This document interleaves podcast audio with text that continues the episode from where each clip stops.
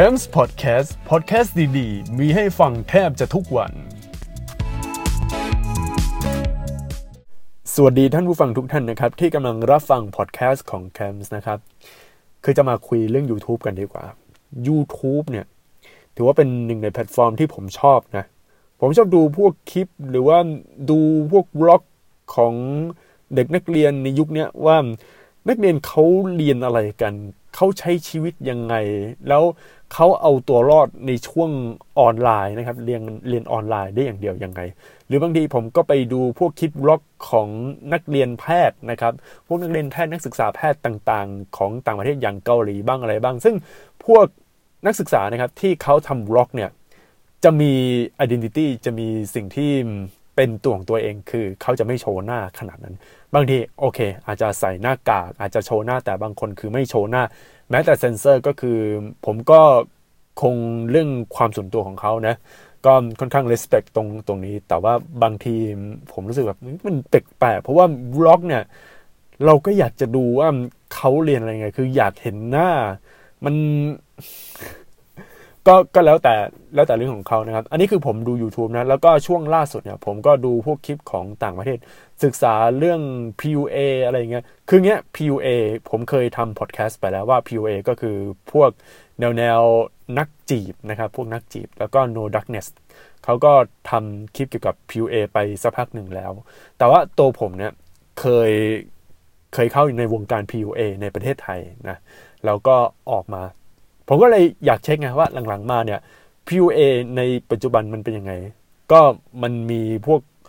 คลิปที่บอกว่า PUA is dead อะไรอย่างเงี้ย พอผมเข้าไปดูเสร็จเออผมก็ฟังกลายเป็นว่าเฮ้ยผมรู้ว่าสิ่งที่เขาจะสื่อคืออะไร ประมาณว่าผมรู้พวกคลิปภาษาอังกฤษ แล้วเขาก็เล่าอะไรมา แล้วพอผมเข้าไปดูคลิป PUA ดูไปเรื่อยๆ ก็จะมีเรื่อง Alpha Male ดูอะไรต่างๆ จนมาสะดุดกับคลิปที่ชื่อว่า YouTube is dying แล้วก็กลายเป็นต้นตอของการทำพอดแคสต์ตอนนี้นะครับ YouTube is dying เนี่ย ถ้าแปลเป็นไทยคือ YouTube กำลังจะตาย เฮ้ย คือ เห็นชื่อคลิปผมแบบเอ้ย ไปแช่ง YouTube เลยเลยเออตอนแรกผมก็คิดอย่างเงี้ย แต่ว่าพอไปฟังเขาก็เล่าประวัติศาสตร์ความเป็นมาเกี่ยวกับ YouTube ว่าเมื่อก่อน YouTube เขาเป็นอะไรยังไงนะครับ แล้วก็เป็นเรื่องที่น่าสนใจ เพราะว่าตัวผม ใช้ YouTube จริง ๆ คือช่วงต้นๆแบบที่เขาเปิดเลยก่อนที่ยูทาง Google เขาจะซื้อ YouTube คือตอนนั้นอะผมใช้ในตอนเรียนอยู่ประมาณม .5 นะครับม .5 ม .6 ผมก็เข้า YouTube ดูคลิป YouTube ก็จะเป็นพวกคลิปแบบ MV จากเจ้านู้นเจ้านี้บ้าง แล้วก็พวกคลิปวิดีโอตลกๆนะครับ คนก็เข้ามาอัปโหลดกัน คือในยุคนั้นเนี่ยมันเป็นยุคที่การอัปโหลดคลิปวิดีโอเป็นอะไรที่ยุ่งยากมากๆ แล้วก็เรื่องคุณภาพก็ไม่ต้องพูดถึงครับ ยังมากสุดอาจจะเป็น 480p ตอนนั้นค่า aspect ratio ของ YouTube ในยุคนั้นมันจะอยู่ที่ 4 ต่อ 3 อยู่นะครับ แล้วก็รันด้วย fat player ตอนนั้นโอ้โห มัน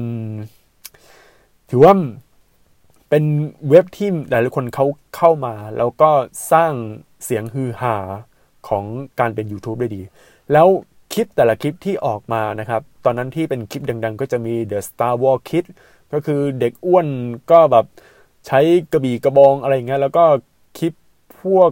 มันมีหลายคลิปที่เขาเขาพูดแบบว่า มันคือคลิปแบบในตำนานในยุคนั้น อย่างเช่น พวกซีดานพวกคลิปที่เหมือนสร้างเองอัดเองรวมไปถึง Angry German Kid ซึ่งปัจจุบัน Angry German Kid เนี่ยมันเป็น คลิปที่เจ้าตัวเขาไม่ค่อยโอเคนะ เพราะว่ามันสร้างบาดแผลของเขาก็คือเป็นเด็กนะครับ เด็กที่เกี่ยวกาดนะ เป็นเด็กเยอรมันที่เกี่ยวกาดเล่นเกม Unreal Tournament ซึ่งตอนนั้นเนี่ยเขาก็ทำมีมอะไรเยอะแยะเต็มไปหมดเลย ผมทันทันในตอนนั้นนะครับ ที่เป็น Angry German Kid แล้วก็พวกคลิป Star Wars Kid อะไรพวกนี้ผมทัน แล้วในคลิป YouTube is dying เขาก็อธิบายว่าคลิปที่อัปโหลด ในช่วงเวลานั้นน่ะมันเต็มไปด้วย passion มันเต็มไปด้วยสิ่งที่เซอร์ไพรส์เขาไม่ได้แบบวางเป็น production เอาง่ายๆคือเขาไม่ได้สังเกตแล้วก็ไม่ได้ไปโฟกัสเรื่อง production อะไรขนาดนั้น นี่คือ YouTube ในยุคแรก ๆ อยากอยากจะอัปโหลดอะไรก็อัปโหลดไป แล้วก็สโลแกนของ YouTube ตอนนั้นคือ broadcast yourself ก็ประมาณว่าเปิดเผยตัวเอง อะไรอย่างเงี้ยคือ broadcast ด้วยตนเอง โชว์แบบความเป็นตัวเองลงใน YouTube ในยุคนั้นจะเป็นอย่างนี้ แล้ว YouTube ในยุคนั้นก็จะมีพวกคลิปวิดีโอเพลงอะไรต่างๆ มากมาย เขาก็อัปโหลดไป แน่นอนครับว่าในช่วง YouTube ยุคนั้นเนี่ยมันจะมีเรื่อง Bandicam มันจะมีลายน้ำที่ชื่อว่า Bandicam หรือ Unregister Hypercam 2 อะไรอย่างเงี้ย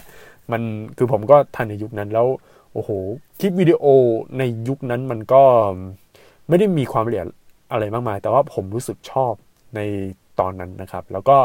พอเวลาผ่านไปเนี่ยเขาก็เล่านะ มันมีเรื่องของพวกสื่อใหญ่ ๆ หรือว่าพวกทีมงาน production ที่มันใหญ่ ๆ เนี่ยเขาก็เริ่มจะเข้ามาใน YouTube เรื่อย ๆ นะครับ คือ YouTube เนี่ย ทางเจ้าของคลิปที่ YouTube is dying เขาบอกประมาณว่า YouTube มันเป็นพื้นที่ที่ลงด้วยความคิดสร้างสรรค์ แล้วก็เรื่อง passion ในการลง แต่ว่าสิ่งที่ทำให้ YouTube กำลังตายเนี่ย มันมีหลายสาเหตุ โดยสาเหตุแรกเลยคือเงินก็คือการเปิดให้แบบว่าคุณสามารถหาไรายได้ผ่านทาง YouTube นะครับ โดยช่วงแรกๆเนี่ยการหาไรายได้ผ่านทาง YouTube ก็ก็จะเอาพวกแบบโฆษณา มันจะมี Adsense มานะครับ โดยคนที่เริ่มก็คือมันเป็นช่วง Google Adsense นะ เพราะพอ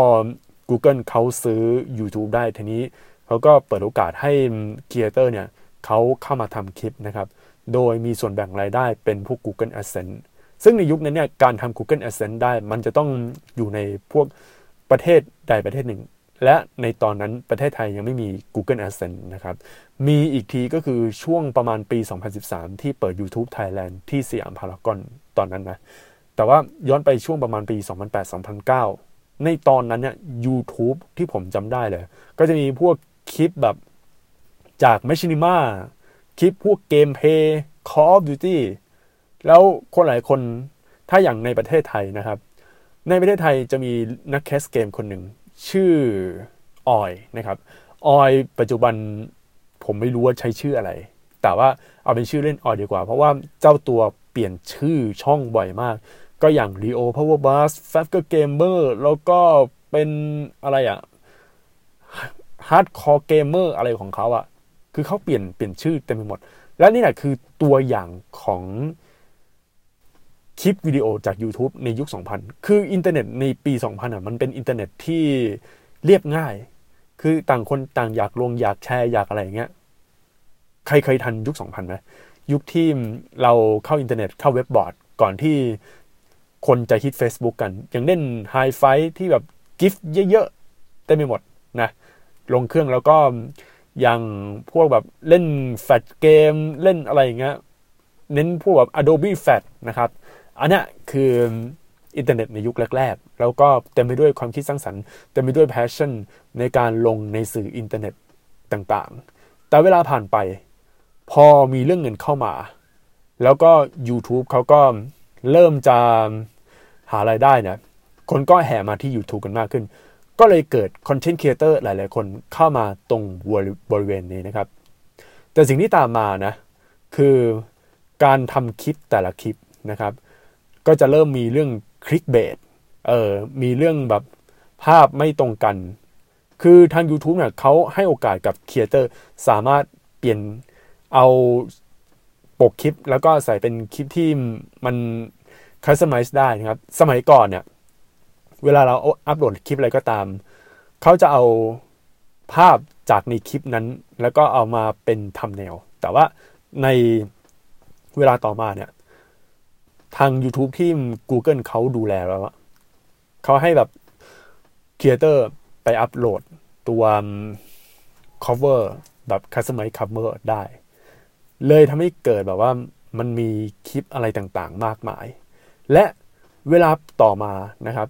มันก็จะมีเรื่องเสียงวิพากษ์วิจารณ์มากขึ้น เพราะว่าคลิปที่ลงนะคลิปที่ลงตอนนั้นเนะี่ยมันจะมีครีเอเตอร์ที่แบบมีความแผงๆนะแผงๆที่แบบพอเข้าไปดูเขาก็เริ่มบ่นแล้วว่าแต่ละอย่างเนี่ยเข้ามาก็ต้องให้ไปนั่งกดกด subscribe กดกระดิ่ง เพื่อไม่พลาดการแจ้งเตือนอะไรเงี้ยแต่ว่าถ้าเป็นคำของอังกฤษก็จะเป็นอีกคำหนึ่งนะ แต่เขาก็บ่นอารมณ์จะ ประมาณเนี้ยสิ่งเวลาผ่านไปเนี่ย มันมีเรื่องของการ prank มีเรื่องของการแบบการแกล้งกันทำคลิปแกล้งเป็น creator สายแบบว่าให้คนเข้ามาดูเยอะๆ แล้วก็เน้น clickbait อะไรต่างๆ มากมาย ซึ่งนี่คือ YouTube ที่มันเปลี่ยนไปนะครับ ตั้งแต่ที่ Google เขาเข้ามา พอมันเป็นอย่างนี้เรื่อยๆเนี่ย พวกแบบ content creator ที่ ที่จะอัปโหลดโดยที่ไม่ต้องมี production อะไรมากมาย เริ่มจะอยู่ยาก เพราะว่าบางทีเราก็อยากจะใส่เพลงที่เราชอบ แต่ว่าโดนเรื่องลิขสิทธิ์แน่นอนครับว่าเรื่องลิขสิทธิ์นี้ถือว่าเป็นเรื่องที่มีมานานมากแล้วเป็น 10 กว่าปีแล้ว ตั้งแต่ที่ YouTube โดยซื้อโดย Google คือทาง Google เขาก็แอนเดิลเรื่องนี้เป็นอย่างดีนะครับ เลยแบบว่า โอเค ในเมื่ออัปโหลดคลิปที่มีพวก เพลงติดลิขสิทธิ์ใช่ไหมคุณก็โดนคุณไม่สามารถสร้างรายได้อะไรพวกนี้แล้วก็รายได้ก็จะคือช่วงแรกๆถ้าคนที่ไม่ได้คิดจะใส่ Google Adsense เนี่ยเขาก็จะเอาโฆษณาลงคือมันจะโผล่โฆษณานะครับ ซึ่งตอนนั้นเนี่ยโฆษณามันยังไม่ได้เยอะมากมายเหมือนในตอนนี้นะครับ ต่อมานะ เวลาผ่านไป อันนี้ผม คิดว่ามันไม่มีในคลิปแต่ว่าผมขอเสริมเองดีกว่า เพราะว่าผมโดนกับตัวเองคือช่วงประมาณปี 2016 หรือ 2017 นั้นที่ผมจำไม่ได้แล้วนะ มันจะมีช่วงหนึ่งที่ไม่สามารถสร้างรายได้ได้ เพราะว่าพวกนายทุนโฆษณานะครับนายทุนโฆษณาเขาเอาแบบออกหมดเลยเออคือเขาถอนทุนเขาไม่ลงโฆษณาทำให้ Google Adsense ตอนนั้นไม่ได้รายได้จากการทำ YouTube นี่คือปัญหาใหญ่เลยแล้วทำให้ YouTube เนี่ย เขาต้องเร่งหาวิธีแก้ไขตรงนี้ โดยการแบบถ้ามีคลิปที่มีเนื้อหาที่แบบแนวแนวมีความรุนแรงแล้วก็ไม่เหมาะสมกับผู้ลงโฆษณา อย่างเช่นคลิปยิงปืนคลิปที่พูดคำหยาบคายหรืออะไรพวกนี้เนี่ย มันจะไม่สามารถสร้างไรายได้ ซึ่งในตอนนั้นเนี่ยมันคือจุดหายนะของ YouTube ที่ผมคิดอย่างนี้นะ YouTube เริ่มแบบ เหมือนเป็นระเบิดเวลาแล้ว ว่าแบบถ้าจะเป็นคอนเทนต์ครีเอเตอร์สายแบบเพียวๆแบบหยาบๆหรือว่าอะไรที่มันตรงไปตรงมาเนี่ย ก็จะเริ่มอยู่ตรงนี้แล้วนะครับ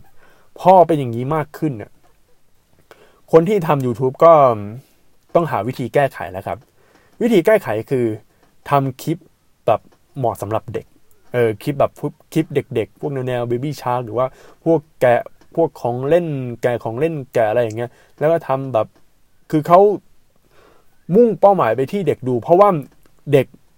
ดูเยอะ แล้วก็มันสอดคล้องกับโฆษณา เพราะมันสอดคล้องกับโฆษณา ไม่มีเรื่องความรุนแรงทำคลิปเหมาะกับเด็กเสียงกับเด็ก ๆ คนดูเยอะยังยังไงก็ได้รายได้อยู่ดี รายได้มันก็จะเข้ามากอบโกยไปเรื่อยๆนะครับ ซึ่งนี่คือสิ่งที่ถือว่าโอเคนะสำหรับทำคลิป YouTube ตรงนี้นะ แต่ว่า เวลาผ่านไป ผมไม่รู้ว่าปีอะไรนะ แต่ว่าเมื่อไม่กี่ปีนี้เองประมาณปี 2019-2020 นะ มีกฎใหม่มา คือถ้าทำคลิปเพื่อจุดมุ่งหมายสำหรับเด็กเนี่ย จะไม่สามารถสร้างรายได้ อ้าว อันนี้คือสิ่งที่แบบงานครีเอเตอร์รู้สึกว่าอยู่ยากมากขึ้นนะ ว่า เฮ้ยตกลงไปยังไงเนี่ย เกิดอะไรขึ้นกับ YouTube นะครับทำคลิปให้เด็กดูแบบกลุ่มเป้าหมายเป็นเด็กไม่ได้ นะครับ คือจริง ๆ ได้แหละ แต่ว่าคุณไม่สามารถไปคอมเมนต์แล้วก็ไม่สามารถไปแบบสร้างไรายได้ตรงนี้ได้ และที่สำคัญคือห้ามทำคลิปที่แนวๆแบบมีเรื่องความรุนแรงแล้วก็เป็นใช้คำไม่สุภาพอะไรอย่างเงี้ย มันจะอยู่ตรงกลางคือมันไปสุดสุดใดสุดดึงไม่ได้ และสิ่งที่มันเป็นจุดแบบ คอนเทนต์ครีเอเตอร์เริ่มจะเกิดยากขึ้นนะแบบไม่เพียวๆเนี่ย คืออะไรรู้ไหมครับ ในต่างประเทศเนี่ย เกิดปัญหาตรงนี้กันคือ พวกเจ้าของจริง ๆ ในในไทยก็เป็นนะ แต่ว่าในต่างประเทศอะเป็นแล้วเขาก็ค่อนข้างโฟกัสคือ พวกช่องทีวี พวกรายการทีวีเนี่ยอย่างพวกแบบช่องทีวีเออเอาง่ายคือช่องทีวีเขาอัปโหลดคลิป จากในรายการนะครับ จากในทีวี เอาไปลงใน YouTube แล้วก็ลงเรื่อยๆเรื่อยๆเรื่อยๆเรื่อยๆทำให้พื้นที่ใน YouTube เนี่ยเต็มไปด้วยพวกคลิปที่มาจากรายการ แล้วก็มาจากพวกอะไรอะสื่อดัง ๆ อะไรอย่างเงี้ย มันไม่ได้มาจาก creator แล้ว แล้วถ้าในไทยนะครับ หรือว่าในต่างประเทศ แต่เอาในไทยก่อนดีกว่า มันจะมีช่วงหนึ่งที่ยูทูบเบอร์ ที่เป็นดาราเนี่ยแห่มาทำ YouTube กันมากขึ้น ซึ่งตรงนี้แหละคือสิ่งที่กำลังจะฆ่า content creator หน้าใหม่ๆ รวมถึงหน้าเดิมๆ ให้แบบว่าอยู่ยากมากขึ้น เพราะว่าดาราเนี่ยเขามีทรัพย์สินนะครับต้องเรียกว่าทรัพย์สินดีกว่านะ เป็นทรัพย์สินที่แบบความดังของตัวเอง แล้วก็มี IG คน Follow ค่อนข้างเยอะนะครับ ใน IG แล้วก็มาชวนให้ดูคลิป YouTube คนนู้นคนนี้ดูไปเรื่อยๆก็กลายเป็นว่า YouTube เนี่ยเต็มไปด้วยพวกแบบมันกลายเป็นรายการดารา แล้วพอไปอย่างนี้เรื่อยๆ กลายเป็นว่าตอนนี้เนี่ย YouTube เนี่ย มัน standard มันจะเยอะมากขึ้น มันไม่ใช่เป็นคลิปที่เอามาจาก creator ที่ทำแบบ คือคืออารมณ์แบบทำมืออะ เหมือนค่อยๆทำเหมือนเวลาเราทำกาแฟเราทำแบบด้วยมือค่อยๆ มันไม่ได้แบบเนียบมากเป็น homemade อะ ผมเรียกว่า homemade ดีกว่า ถ้าเป็น content creator แบบ homemade คือไม่มี production อะไรมาก แค่ใส่เพลงใส่เพลงนิดๆหน่อยๆ แล้วก็ใส่พวกคลิป พวกภาพประกอบพวกเกม แล้วก็เล่าตัวเองอะไรต่างๆ นานาเนี่ย ตรงนี้จะอยู่ยากมากขึ้น เพราะว่าเจอพวกคนสาย production โอ้โห มาเต็มที่เลย แล้วพอคนแบบยูทูบเบอร์ กลุ่มที่เป็นดาราผมพูดตรงนี้เลยว่า ดาราอาจจะไม่ได้ตัดคลิปเอง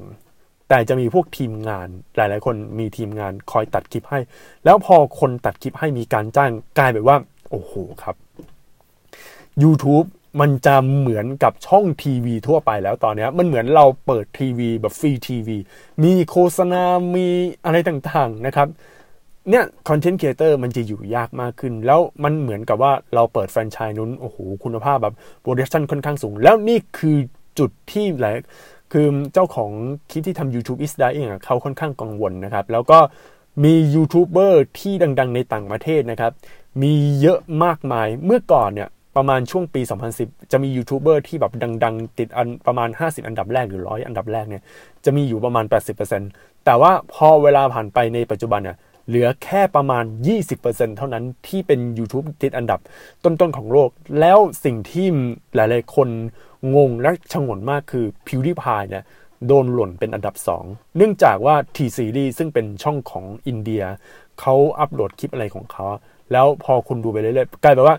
พวกคือคือพวกเอเจนซี่หรือว่าพวกสื่ออะสื่อที่เป็นสำนักข่าวเพื่อเป็นสื่อที่มีแมสมีเดีย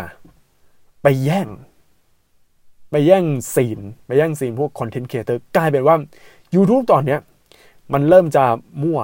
บางคนอะอาจจะดู YouTube แล้วลองไปคิดดูนะ เราเข้าไปดู YouTube โดยที่เราไม่ได้ลงชื่อเข้าใช้ครับ เปิดมาแนะนำเพลง แนะนำเพลงก่อนเลย แทนที่จะมีพวกคลิปอะไรแนะนำแนะนำเพลงแล้วก็ดูซีรีส์แล้วบางทีคือเอาพวก trailer หนังต่างๆเนี่ยของพวกแบบ ค่ายค่ายหนังต่างๆนะ เอามาลงเป็น trailer ให้คนเข้ามาดู คือมันแย่งซีนเรื่อยกลายเป็นว่าตอนนี้พื้นที่ YouTube เนี่ย โดนพวก mass media เข้าไปแย่งซีนเข้าไปดูเรื่อยๆ ซึ่งจุดเนี้ยคือสิ่งที่ทำให้ content creator ใน YouTube ในตอนเนี้ยมันจะอยู่รอดหรือเปล่า และล่าสุดครับช็อต YouTube ช็อตก็เอาพวกแบบคลิปวิดีโอสั้นๆ จาก TikTok เข้ามานะ ผมพูดตรงนี้แหละว่า YouTube มันไม่เหมือนเดิม แต่อย่าเพิ่งเสียใจไป คือในฐานะ content creator ถ้าคุณอยากจะเริ่มทำ YouTube หรืออยากเป็นคือความฝันเด็กๆอะ่ะมาอยู่ช่วงหนึ่ง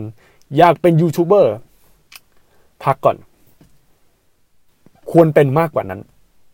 คือผมพูดเลยควรเป็นอย่างอื่นที่ไม่ใช่ยูทูบเบอร์อะเป็น content creator คือ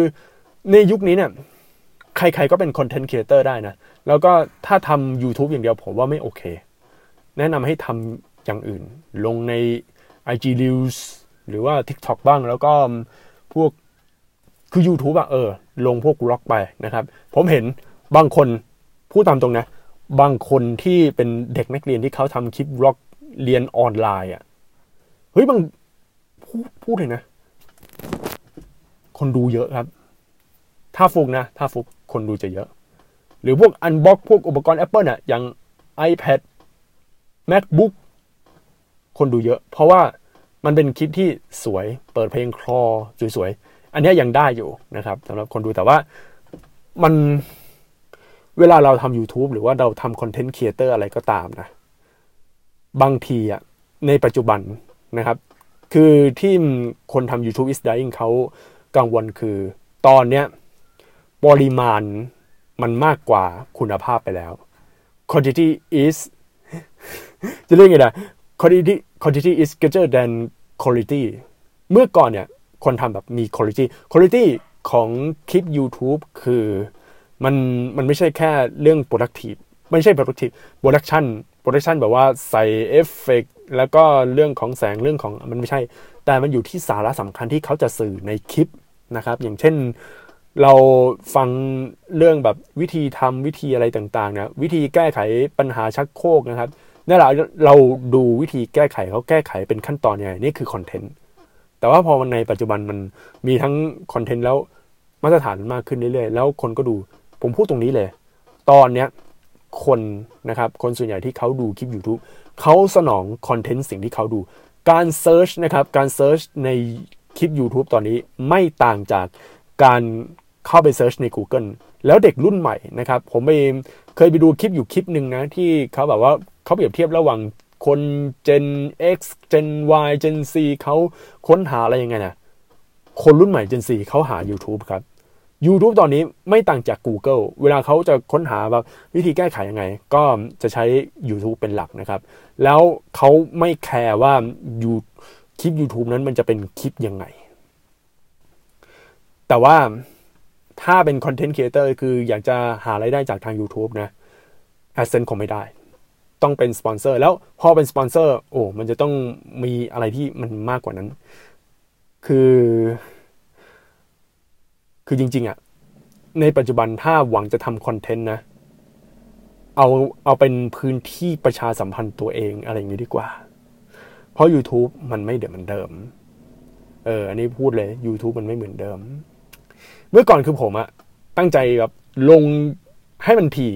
แต่พอถี่อะมันรู้สึกว่ามันไม่ใช่นะครับ เพราะว่ามันคือผมไม่ค่อยเป็นคนที่ชอบตามข่าวเห็นข่าวนี้มาแล้วก็มาแชร์มันไม่ใช่ ตัวผมเป็นคนชอบชอบแบบว่าหาด้วย passion อย่างแบบเวลาเราเล่นเกม เวลาเราทำอะไรตรงเนี้ย เวลาไปเที่ยว เวลาไปอะไรอย่างเงี้ยเนี่ยคือจะไปแบบด้วย passion อยากแบบ เอออย่าง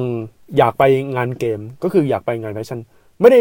ไปเพื่อไปตั้งใจถ่าย แต่ว่าโอเค เราก็ตั้งใจถ่ายตั้งใจ แต่ว่าหน้างานคือไปด้วย passion พอไปด้วย passion เนี่ยนั่นแหละเขาผมก็จะเอาตรงเนี้ยมาทำเป็นคลิปหรือว่าเล่าประสบการณ์ ดังนั้นเนี่ยบางทีอะพวกพอดแคสต์ของผมอาจจะมาช้านิดหนึ่งเพราะว่า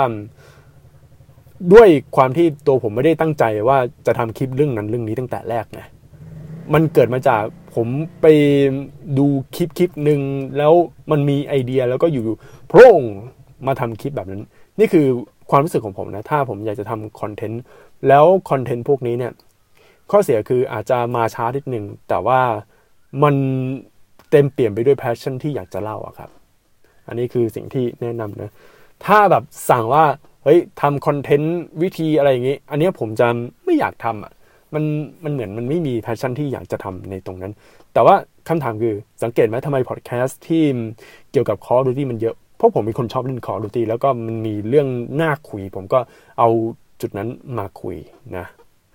แต่จริง ๆอะพอดแคสต์ตอนนี้ผมเล่า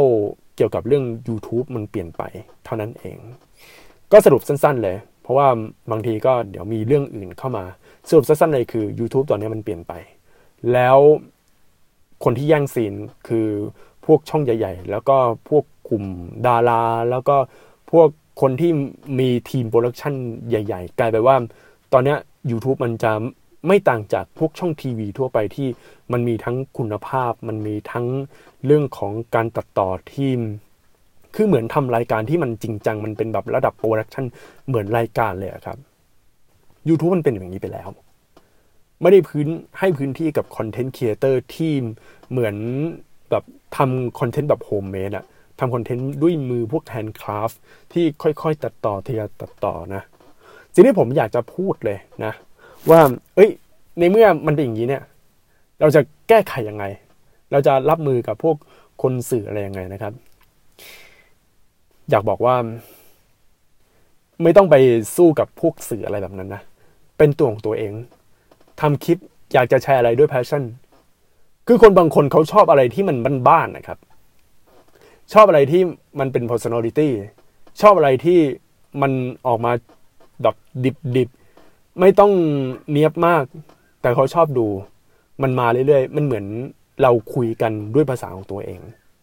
เขาต้องการอะไรที่มันเป็นความจริงอย่างนี้มากกว่า อันนี้คือสิ่งที่ผมแนะนำนะครับ แล้วก็ มันเป็นแนวทางก็แล้วกันนะโอเคพอดแคสต์ตอนนี้ก็จบลงแล้วครับ สวัสดีครับนะก็เดี๋ยวเจอกันในพอดแคสต์ตอนหน้าดีกว่านะครับ สวัสดีครับ c a m s Podcast Podcast ดีๆ มีให้ฟังแทบจะทุกวัน